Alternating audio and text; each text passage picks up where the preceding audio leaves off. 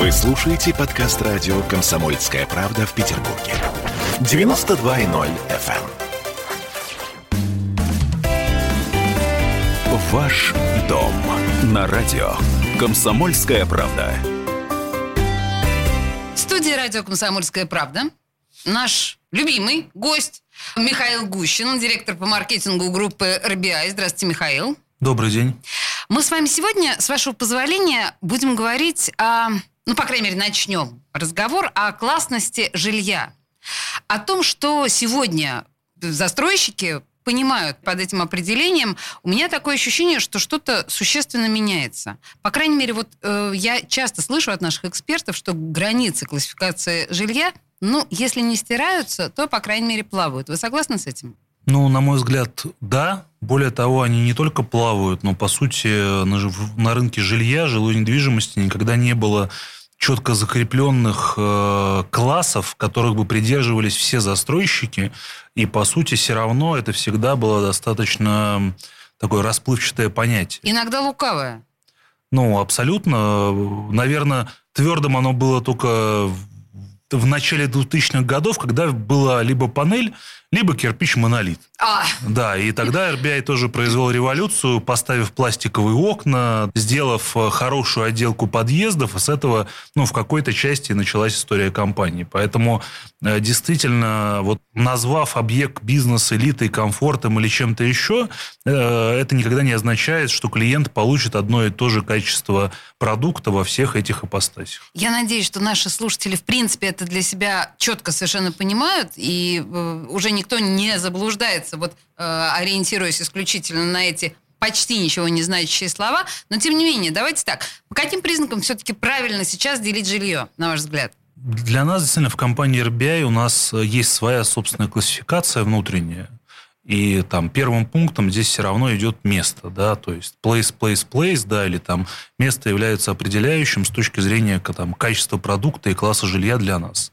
Второе, если говорить о таких характеристиках, которые человек может пощупать, да, это, безусловно, несколько вещей. Первое, это для нас такая база, это родовые признаки класса, да, то есть это высота потолков, для разных классов она разная. Это количество машиномест, это архитектурный облик и дизайн. И тут прежде всего, наверное, можно говорить о хорошем вкусе и о том, что нельзя строить какой-то простой некрасивый дом в центральной части города. И это общие технические решения, такие как качество инженерии, наличие определенных технологических вещей, таких как вентиляция, таких как качественные окна, таких как качество воды в доме, таких как работа с шумоизоляцией, которые как раз и определяют, такой родовой признак класса.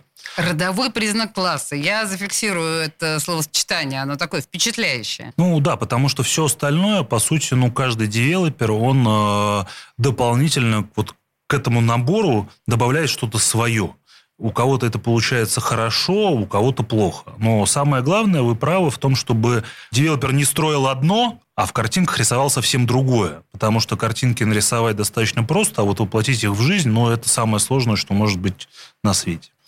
Если мы говорим о локализации, вы сказали, что это одно из важных определяющих жилья, я бы хотела к вашему такому, мне кажется, серьезному проекту «Ультрасити» обратиться, потому что, на примере его мы можем говорить о каких-то многих вещах. Место, где расположен «Ультрасити». Комендантский. В данном случае место, неочевидное. Объясните.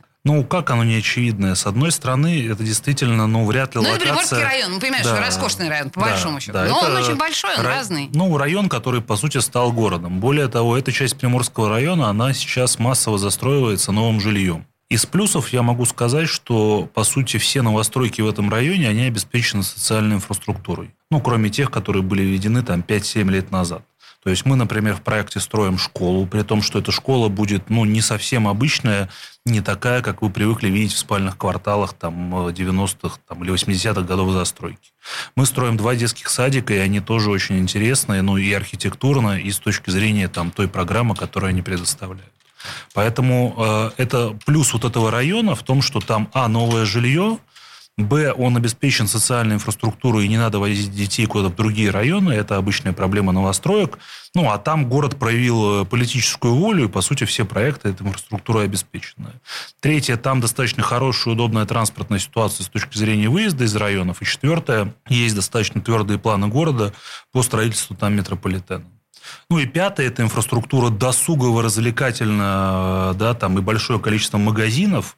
То есть с этой точки зрения вот этот район Приморский и вот эта часть конкретно, она может дать, ну, фору и старым районам в какой-то степени, потому что многие рестораны, магазины, они заинтересованы в том, чтобы открывать как раз свои точки в районе, где достаточно много людей живет, а это район, ну, с высокой плотностью застройки.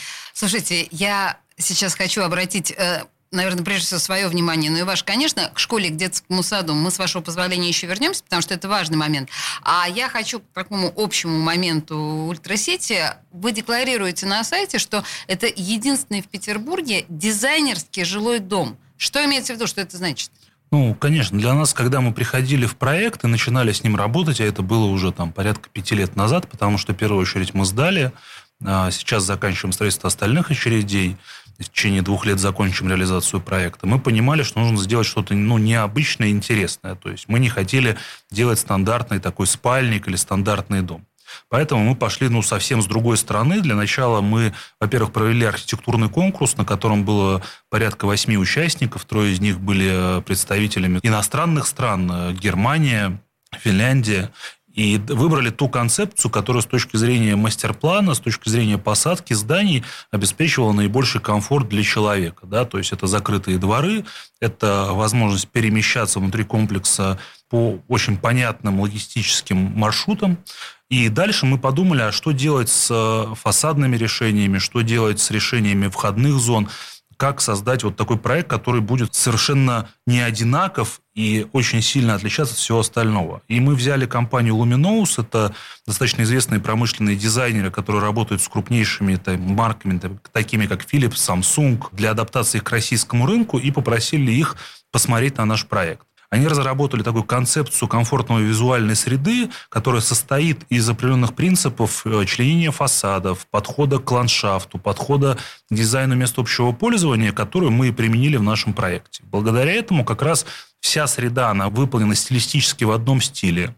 Мы взяли лучших дизайнеров ландшафта. Это компания МОКС, такая русско-немецкая компания, которая делает частные сады в большом количестве, делает ряд проектов, ну, например, Новую Голландию, Сад Траф, это как раз их творчество. Вот это, да, и они сделали нам концепцию этого проекта. Там появился фруктовый сад, появилось большое количество... Мы об этом с вами будем подробно еще говорить, да, обязательно. Да, площадок. И стилистически как раз весь проект, начиная от фасадов, заканчивая дизайном МОП, ландшафтным дизайном, он сделан в одном стиле и как раз выполнен в таком дизайнерском стиле. Мы применяли кирпич, разные виды штукатурок, натуральные материалы для того, чтобы как раз полностью сделать такой же проект, который будет как дизайн-отель. Да? Когда ты заходишь и понимаешь, что все вокруг кардинально отличается от окружения. И у нас это получилось.